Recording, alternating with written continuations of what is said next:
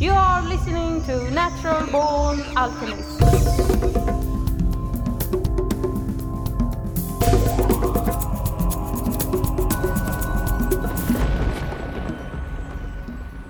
Welcome to episode number 315 of the Natural Born Alchemist podcast.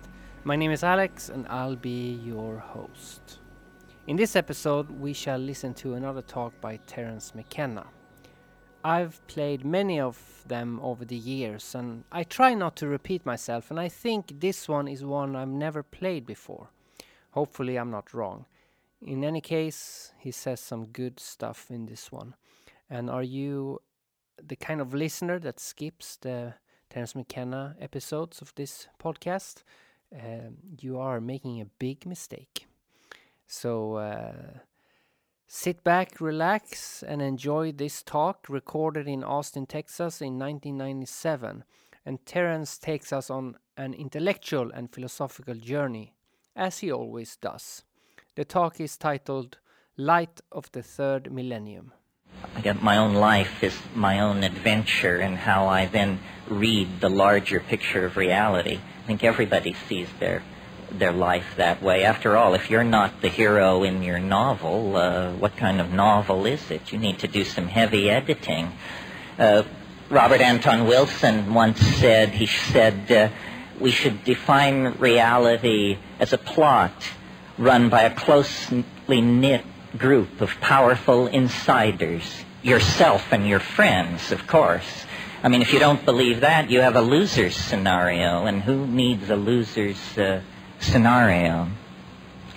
So what I've been doing since I saw you last uh, is basically a lot of traveling. I went uh, to South Africa last October, and that was an education. It was a nonstop two-week intensive education in humanness, third world colonial politics, Dutch Afrikaner history, a whole bunch of things I knew very little about. Uh, it, it was inspiring, challenging, amazing.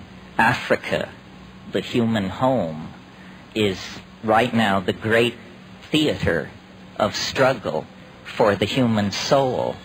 How we deal with the political and social problems of Africa is going to say a great deal about how we will be judged by the future. The problems of Africa are almost entirely created from outside of Africa. And uh, the solutions which are being produced on native soil need uh, all the nurturing and support that we who, who cheer on the brotherhood of man can uh, give it. And then in February, I went to Australia. And if I had known about Australia what I know now 30 years ago, I'm sure my life would be very different. I said last night at a book signing, it's weirdly like Texas. I mean, it's large, it's largely empty, and uh, it has a very eccentric population of hard driving folks uh, who, who are lovely to party with and know how to barbecue. So, uh, what more can I say? Okay, so enough with personal repertoire, local color, putting us all at ease, and all the rest of that forensic malarkey.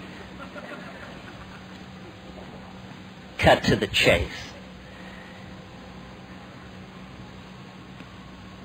When I think about talking to an audience like this, I go through my toolkit and try to say, you know, what is cogent, what's meaningful, what can bring us forward.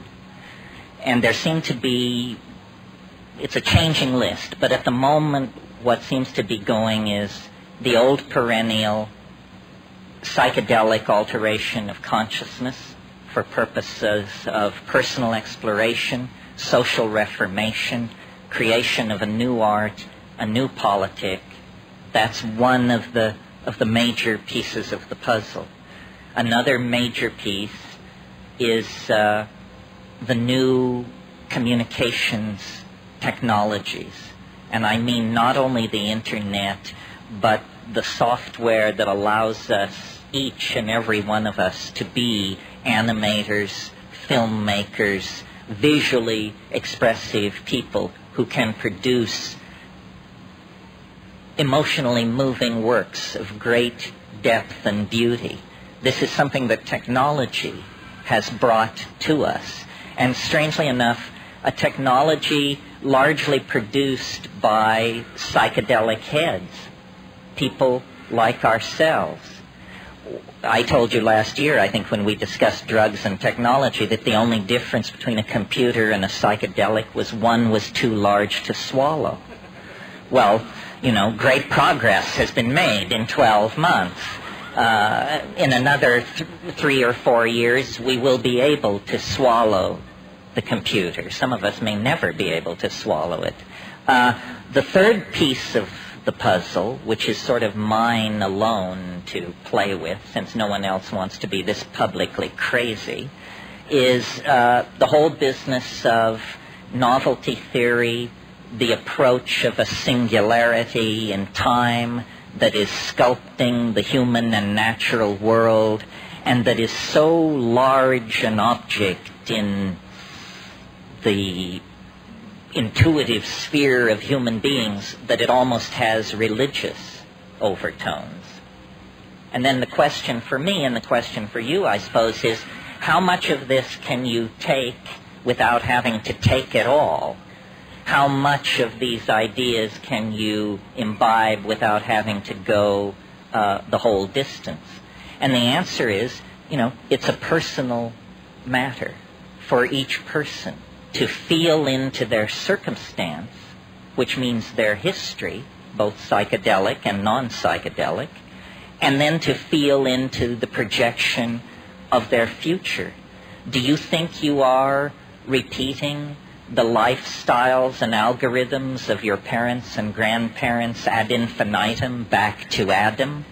Or do you feel like you've stepped to the front of the train of human evolution? That you are making yourself new every day?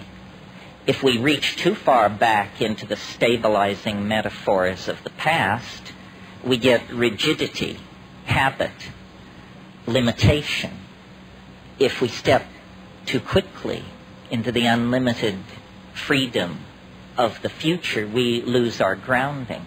Uh, socialism did this over the past hundred years, and because it abandoned any contact with a realistic human psychology, the best intended people ended up creating nightmare societies. If your theory is not true to the nature of humanness, you will end up beating human beings like metal on the anvil of your ideology. And this creates great human suffering and, uh, and uh, historical catastrophe. And I maintain that our own society suffers from an, a, a failure to adequately model and reflect the true nature of human beings. We have ideas. We have ideals that get in the way of realism and immediate experience. And when I was thinking about all of this and tr- how to put it into a metaphor that would be appealing and amusing and, and lead people to look deeper into these things, uh, I began to play with the idea uh, it's a religious idea. Uh, you all have heard, although probably more often in English than in Latin, the thought, in principio et verbum et verbo caro factum est, which means, in the beginning was the Word, and the Word was made flesh. This is the great overarching myth of Western religion. It equally informs Islam, Christianity, Judaism. These three great flavors of monotheism all accept this primary statement. In the beginning was the Word, and the Word was made flesh. What does it mean for a moment, taken away from the tired exegesis of the cults that have hammered at it for so long? What does it mean in and of itself? It means that language is somehow the privileged medium of exchange between human beings and the divine. That the descent of the Word into flesh makes the flesh more than flesh, makes the Word more than the Word. The union of flesh and Word launches the cosmic drama of fall and redemption that is the Ur myth of Western society. And for centuries and centuries, we've concentrated on one end of this story of the fall and the redemption. We have concentrated on the fall. But meanwhile, through all the grimy betrayals and bloody backsliding of human history, the Word has quietly advanced its agenda. And I've been thinking a lot about this recently because in the new book I'm writing, I'm writing a lot about spoken language, speech. And I've come to a conclusion that, typical of me, is far from orthodoxy and far from much cover provided by anybody else's ideas on this matter. I've come to the conclusion that language is very old. Thinking is very old. Communicating is very old by glance, by gesture, by dance, by meme, by intuition. But speech is very recent. It's a technological innovation as fresh as uh, the Pentium chip or the spinning wheel. It's something someone invented somewhere. It's the most successful technological leap forward ever made. It's the discovery of symbolic signification that a noise, meaning nothing, can by convention be given a meaning. And that that meaning will then attend that utterance wherever it occurs in the presence of those who have joined in the agreement that attaches the symbol to the meaningless utterance. It's a coding breakthrough. Somebody hacked this about 35,000 years ago, and immediately, as forms of media have a way of doing, it swamped the previous methods of communication because, A, it worked in the dark, uh, suddenly uh, evenings were not so boring anymore. Uh, it worked in the dark. It also, the touchy-feely forms of communication were generally one-on-one and related probably to having sex or aggressive physical encounters. But suddenly, one voice could reach many, and many could respond. And virtual reality was born at that moment, not here in the late 20th century, but at that moment, because acoustical environments laden with symbolic meaning became the name of the game. Stories is what we call these things. And they are uh, the proper use of the advanced form of media known as human speech it's using human speech to create three-dimensional scenarios that unfold and everyone is carried along with the drama and the wonder of it. From that beginning, and in a series of successively accelerating leaps, the Word has made its way into the world. Uh, it's interesting that uh, straight linguists and paleolinguists believe human language is no more than 35,000 years old. Imagine that. We possess Homo sapiens sapiens skeletons 110,000 years old. People like the person who rode with you on the bus yesterday. People that modern. And yet, the experts tell us no one spoke until 35,000 years ago. N- no one wrote until five or six thousand years ago. Reading and writing is simply a carrying forward of the original program of signification, first using acoustical signals, and then some other hacker had the brilliant idea, well, if we can use sound to carry abstract associations, why not abstract symbols to carry abstract associations? And writing was born. And what writing allows is expansion of the database because things are not dependent on the, the wetware of human memory to survive from generation to generation. Suddenly, the mush of brain is replaced by the durability of wood and stone and clay. And these things then become the medium upon which the primary database of the culture is being carried forward.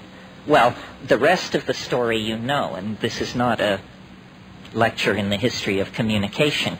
Each succeeding refinement in communication has brought the word deeper into its association with the flesh until the present.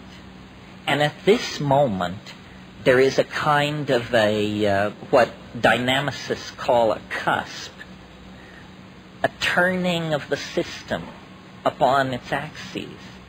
And the word is now beginning to make the return journey to the mysterious and hidden source from which it descended.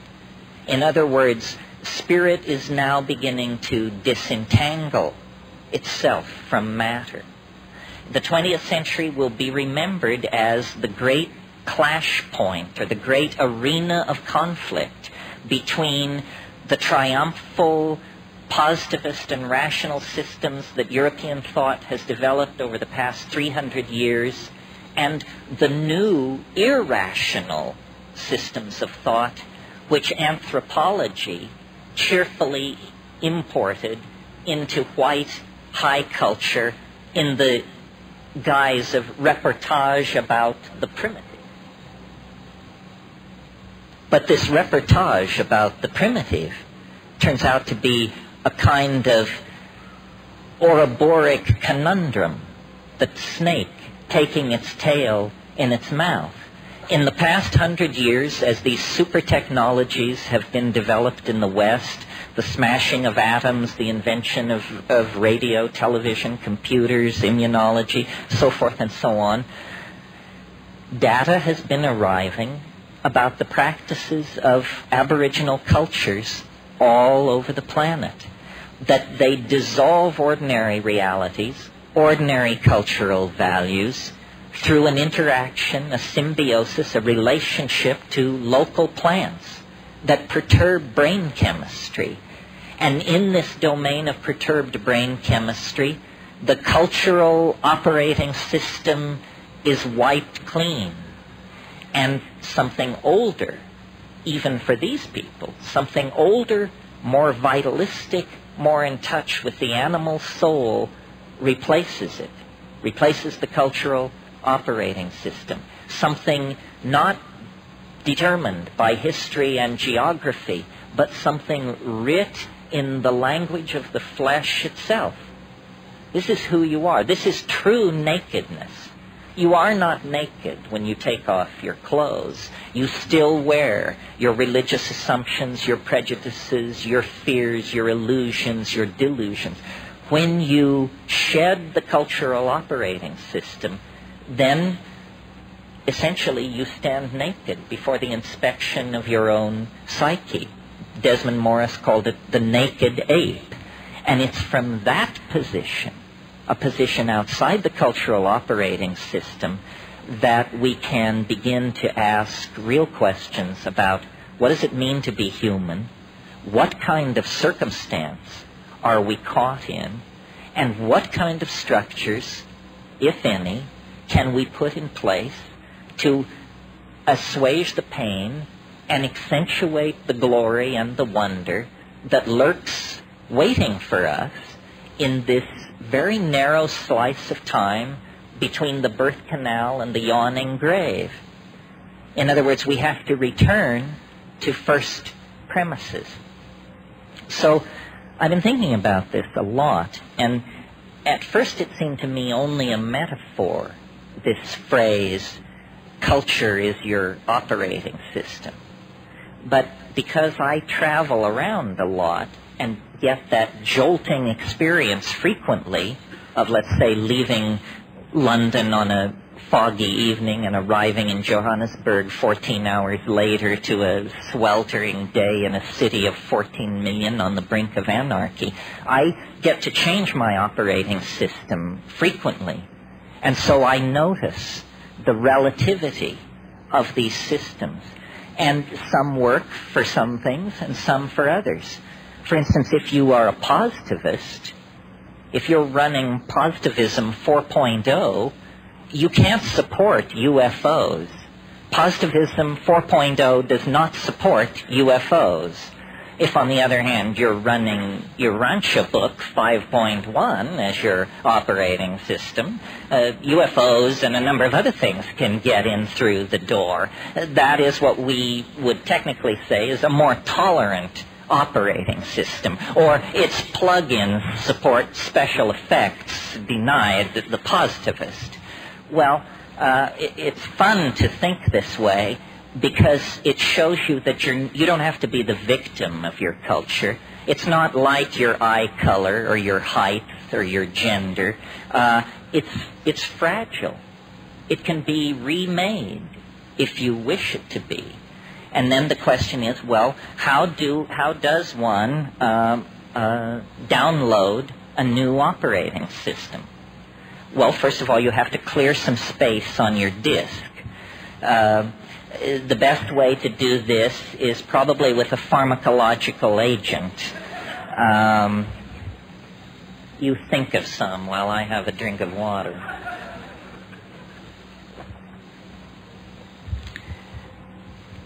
Psilocybin is an excellent disk cleaner. Uh, you can put a lot of things in the trash and have them just disappear uh, with a uh, psilocybin upgrade.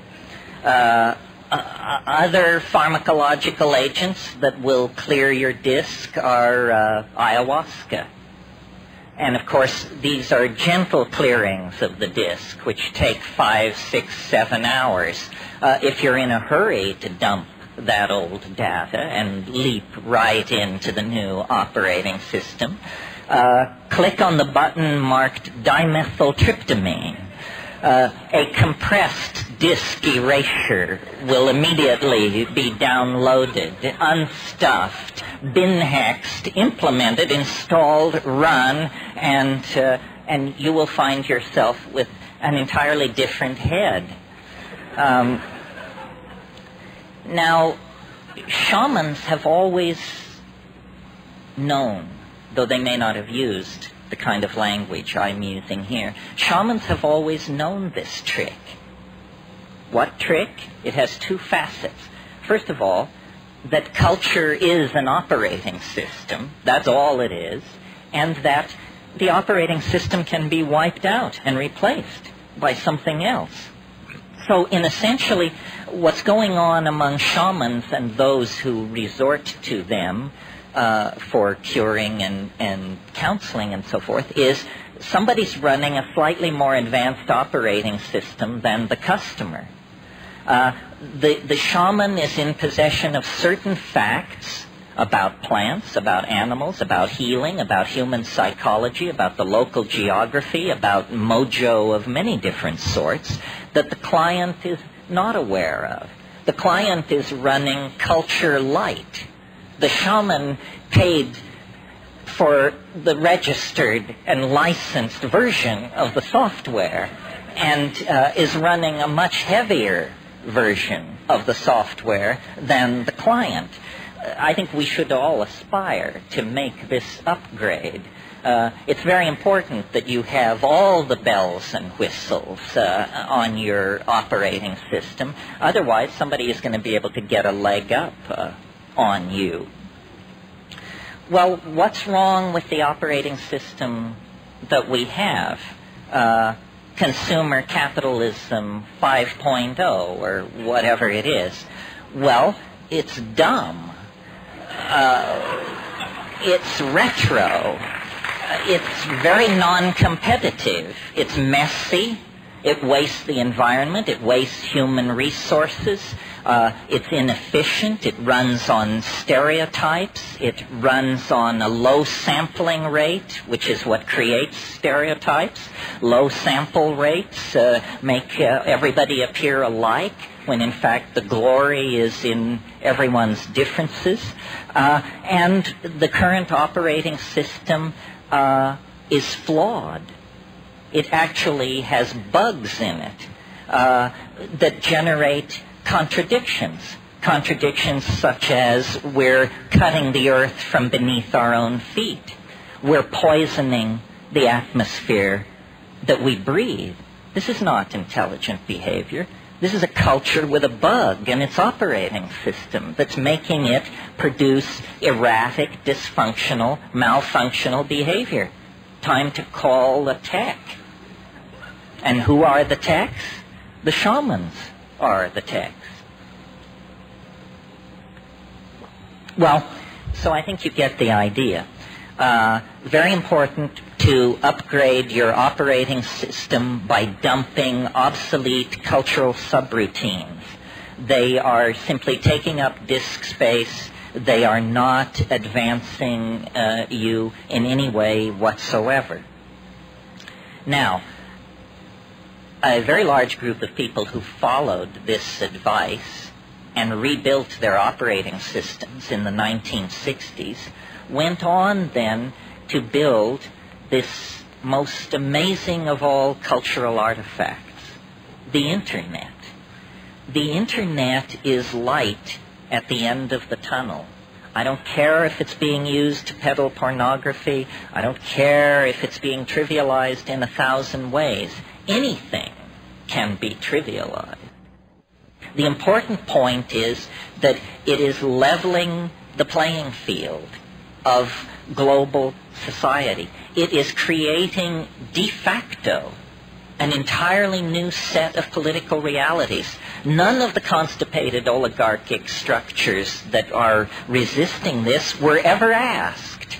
Their greed betrayed them into investing in this in the first place without ever fully grasping what the implications of it were for their larger agenda. The internet basically means you can now be as, as free as you are motivated to be, as free as you dare to be. Uh, Tim Leary years ago, it was something he used to say that never got quoted as much as turn on, tune in, drop out. But it seemed to me it, it was maybe better advice. And he used to say, find the others find the others. Well, you know, if you're a gay kid in Fargo, North Dakota, if you're a mescaline enthusiast in Winnipeg, if you're a student of alchemy in Moose Jaw, it, community is pretty much out of reach uh, for you. Or it was until the coming of the Internet. And the internet introduces everybody, no matter how weird, no matter how marginalized, no matter how peculiar, to the fact that there are others like you. There are others like you. Find the others. Make common cause. Uh, realize that uh, it's the deals you cut and the friends you make that determine where you're going to be standing when the flash hits. I mean, that's just obvious. And by, you see, the cultural game is a game of uniformitarianism. Cultural myths are that we are all alike. We Americans, each created equal. I mean, if you can believe that, at an operational level, then I have some bridges I would like to sell you. Uh, it, it's a necessary truth to do political business, but it is not the truth. The truth is that you are not created equal with yourself from day to day. Leave alone any comparison with anybody else. You are not the person you were yesterday nor the person you will be next week. What is an observation like that? Uh, what shadow does it cast in a world of all people are created equal? Uh, these are clashes of operating systems. There's an axiom in one, all created equal, and an axiom in the other, each divergent. These things can't be parsed. They can't be brought together. So culture plays a game of simplification.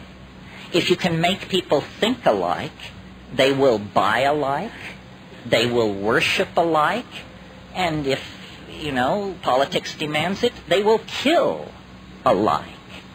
So the uniformitarian agenda of culture is not an agenda friendly to you or to me or to any other individual. And if you start out from that point of view, you will soon realize that culture is not your friend. Now, this is not exactly PC to say, what with everybody running around recovering their Latvian roots and their Irishness and their this, their whatever. Culture is not your friend. If you define yourself as a member of a group, of any group, know that that is a gross simplification and that everything about you that is interesting and unique is betrayed by defining yourself in that way. Uh, you know, most racism is practiced by people of the race that they are making racial judgments about. White people have far more racial opinions about white people than any other racial group because that's where they spend their time. These gross simplifications betray humanity, betray uniqueness, make sane politics impossible. What we have to do is get back to the reality of the flesh, the reality of the individual identity. This is how we come packaged. Uh, a race, that's an abstraction.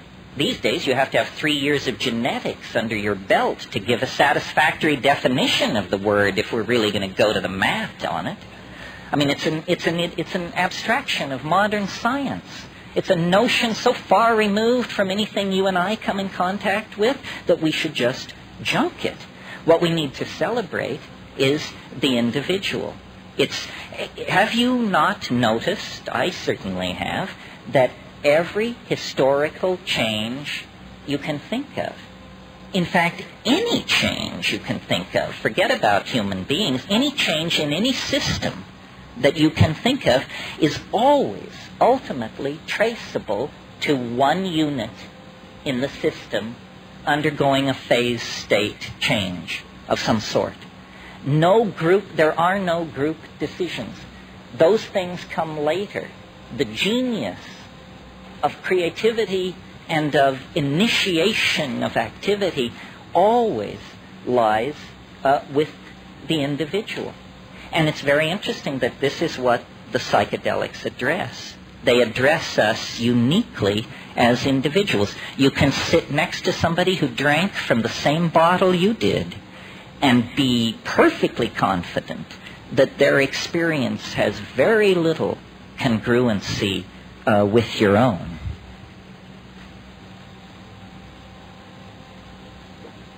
Well, so then if we if we um, let the scales of cultural values fall from our eyes and try not to look at the world through the eyes of science or democracy or capitalism or Christianity, what what is there beyond ideology? What are the facts of the matter? As I see it, uh, the most visible facts on the, on the surface of things, on the surface of being, I see the law of increasing complexity. Things have gotten more complicated through time. I, I have never met anyone who could successfully argue against this.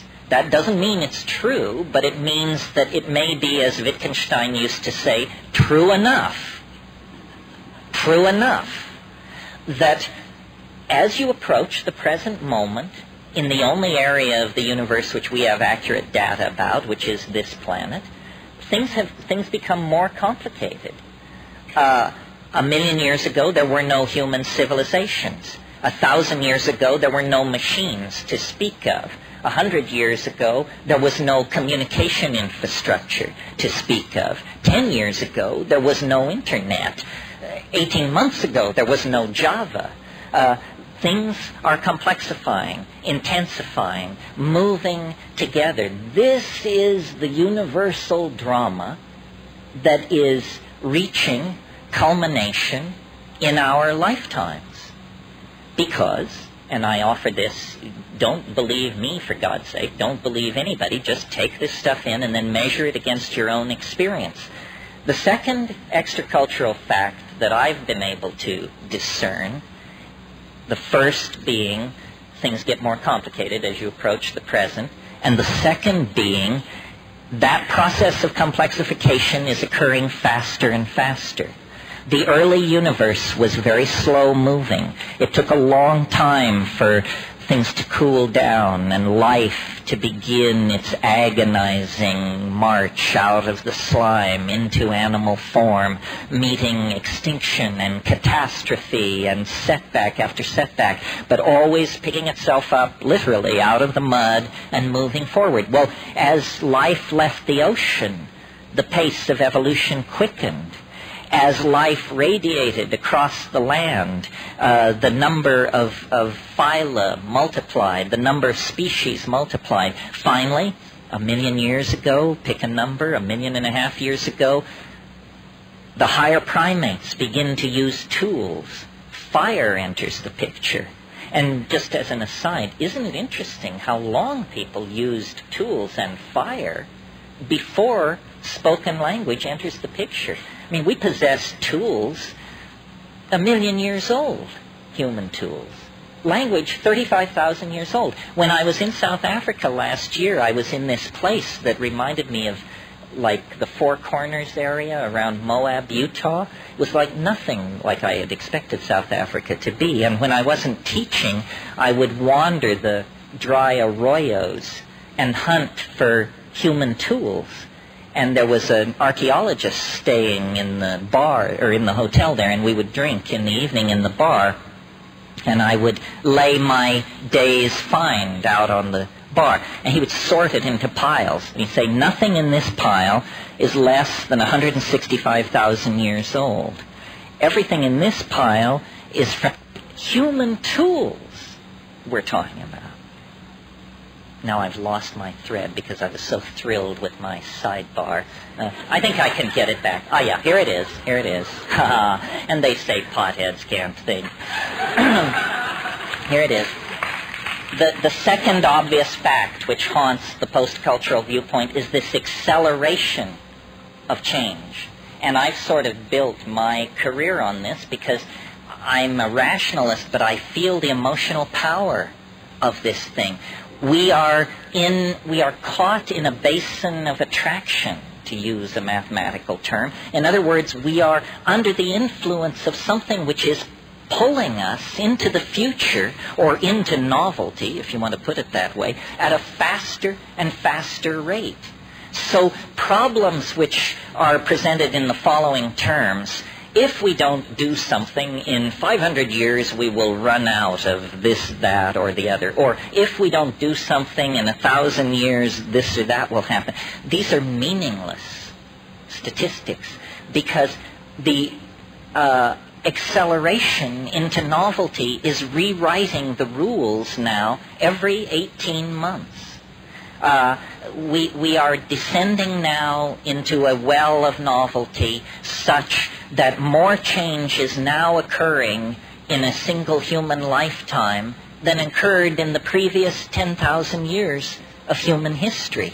We are approaching at a faster and faster rate something unthinkable, something which is sculpting us in its image, something which shamans have always known was there, though they may not have used the metaphor of ahead of us in time. That's a Western download of where it is, because you could just as well say it's in heaven, or behind us in time, or everywhere, or nowhere.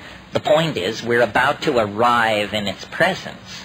And uh, it is shaping us to prepare us for the arrival. It is making us more and more in its image. This is not a new process. This began a long, long time ago. But it's now reaching its culmination. And I said a few minutes ago the internet is light at the end of the tunnel.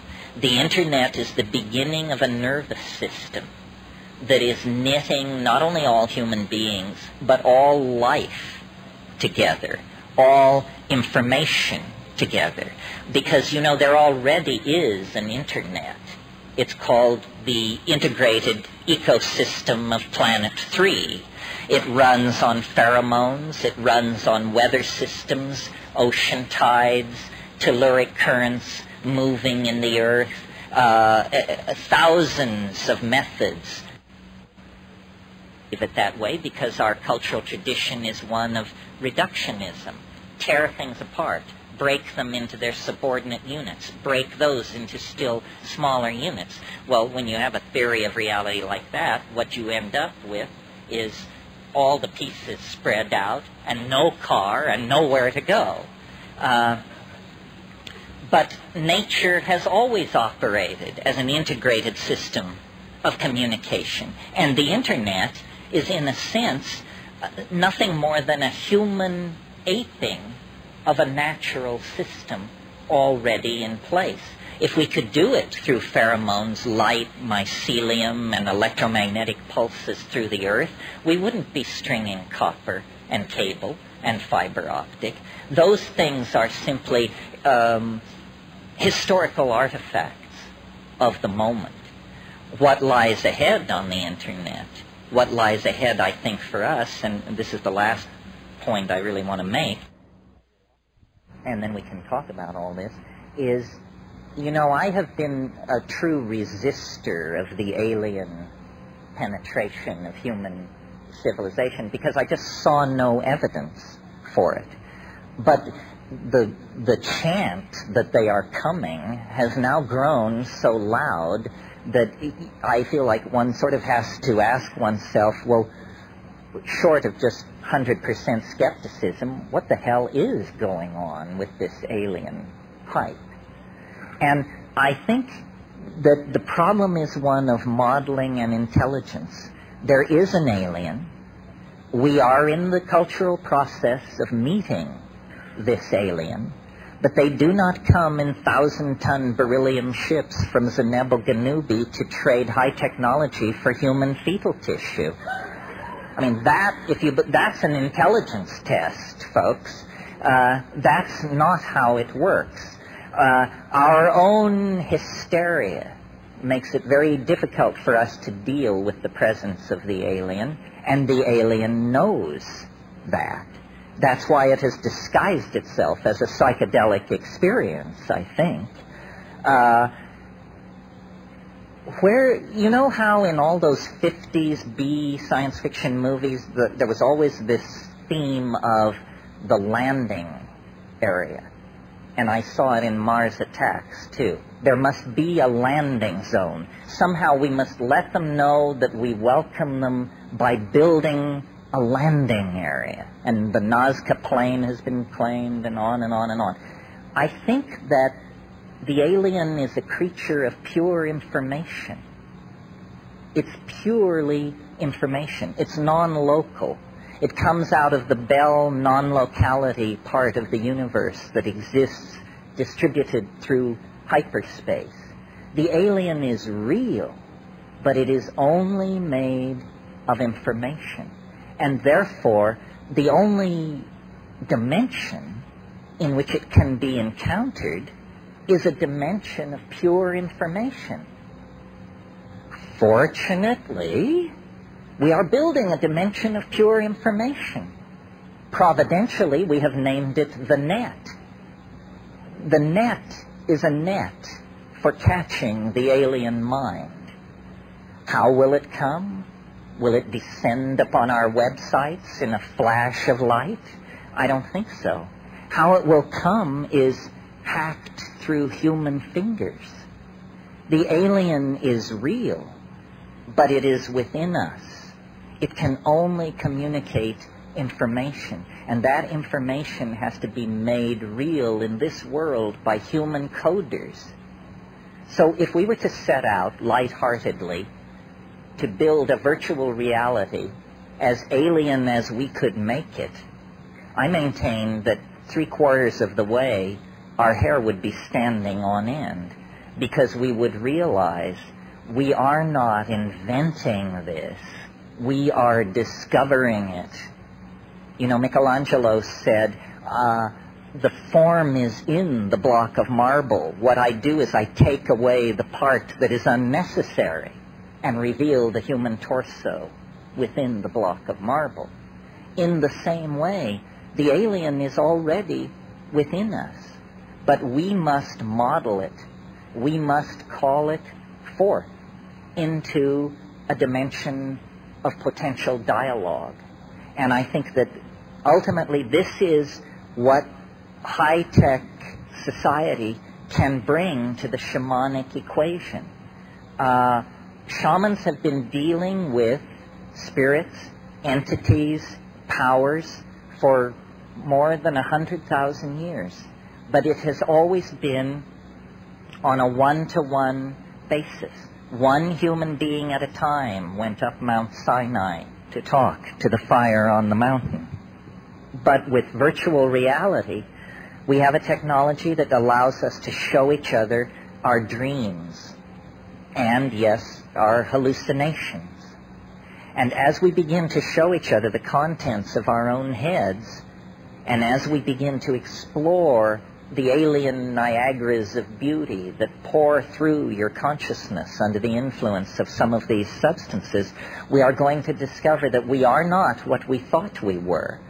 The, the monkey flesh is penetrated by something, dare I say it, divine, or at least alien, transplanetary, and beyond the power of human comprehension. I don't know if we're talking about God Almighty here. I don't know if we're talking about the God who hung the stars like lamps in heaven, as Milton says. That seems a tall order. Maybe what we're talking about is the God of biology. Uh, something has happened to this planet. It has become infected with an informational, call it virus, call it force, call it being, that is using matter and yes, using our flesh and our thoughts to bootstrap itself to higher and higher levels. And now the prosthesis of machinery and the possibility of an artificial intelligence raises the real option of producing, of actually midwifing the birth of an entirely new not species, but order of biological and intelligence in existence. The human-machine symbiote is upon us. I mean, it's been with us for a while, since the first wheel was carved, since the first stick was sharpened. But that was all very simple stuff. Now it's clear that we are in partnership with an other mind which comes to us through our machineries and through the biosphere. Wherever we press beyond the thin curtain of rationalist culture, we discover the incredibly rich, erotic, scary, promising presence of this intelligent other, which beckons us out of history and says, you know, the galaxy lies waiting. A galaxy of galaxies lie waiting. Lose the encumbrances of three-dimensional space. Return with the word to its higher and hidden source. And at that point, you will discover the alchemical uh, uh, uh, paraclete will be given unto you. The alchemical dispensation will be given. And as James Joyce said, man will be dirigible. what did he mean? he, he meant that we will lose the limitations of physical and three-dimensional space, that we are destined to become mental creatures. People say, well, isn't this a terrible thing? What about this, that, and the other? All the things you're worrying about, we turned our back on 25,000 years ago. We have been marching through this virtual reality of our own creation for the entire duration of what is called human history. Now, uh, is there a political implication to all of this? I think the political implication is A, a personal one. We all must try to understand what is happening. We need to try to understand what is happening. And in my humble opinion, ideology is only going to get in your way. Nobody understands what is happening. Not Buddhists, not Christians, not government scientists, not, you know, no one understands what is happening. So forget ideologies. They betray, they limit, they lead astray. Just deal with the raw data and trust yourself. Nobody is smarter than you are. And what if they are? What good is their understanding doing you?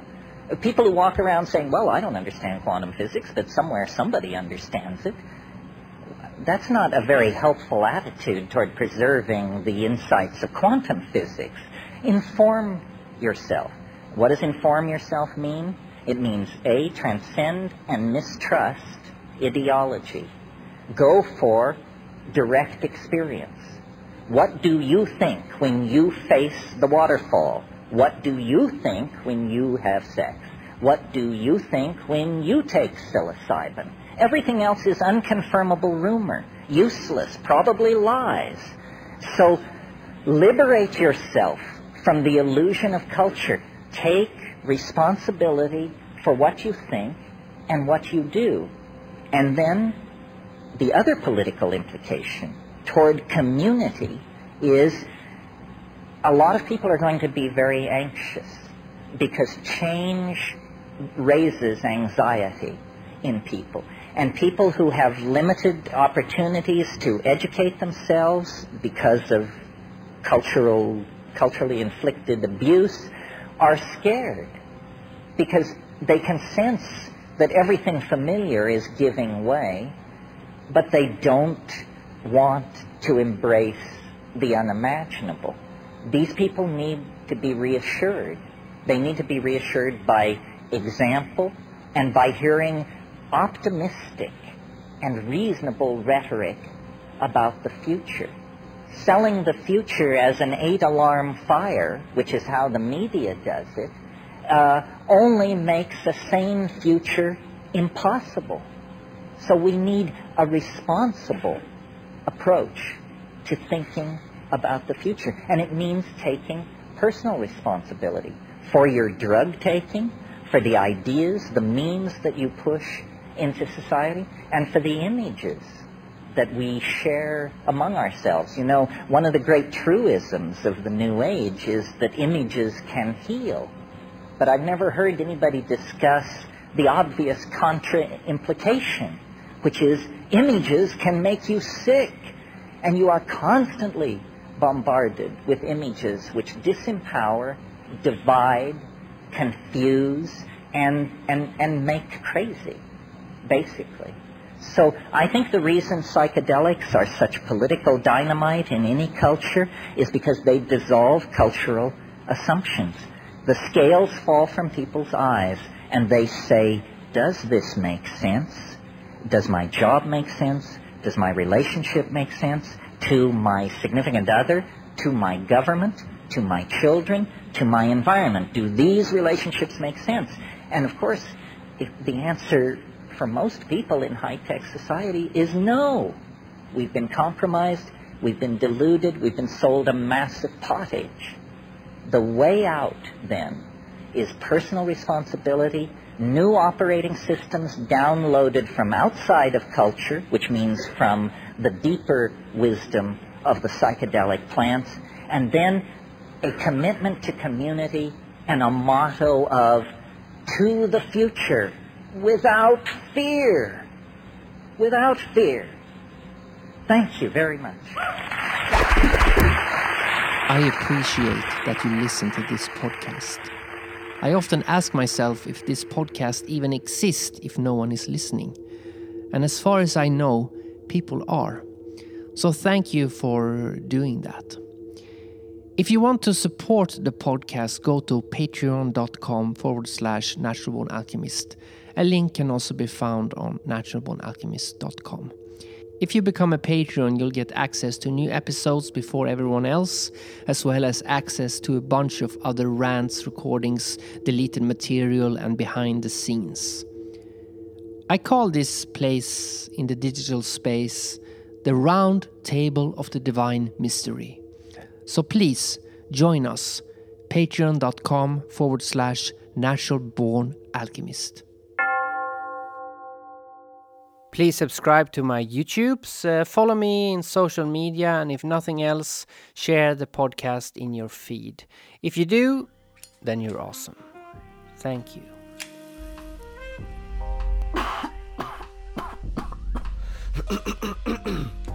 Hey, this is Anthony Tyler, host of Black Hoodie Alchemy on the Fringe FM.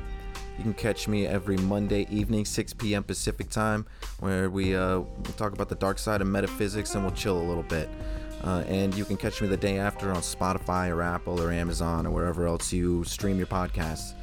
If you've ever wondered what someone like Carl Jung might say about serial killers or perhaps cryptids, then this is the show for you. Skeptical, yet open minded, empirical but philosophical. We are going to talk about some really weird stuff, so I hope you join me on Black Hoodie Alchemy. Take it easy. I'll end with the cover of Nirvana's Something in the Way by Isa Denis Gochnin featuring Ivan Shopov. I'm sorry if I butchered those names, uh, but anyway, here is the song and see you all soon. Freedom is in the mind.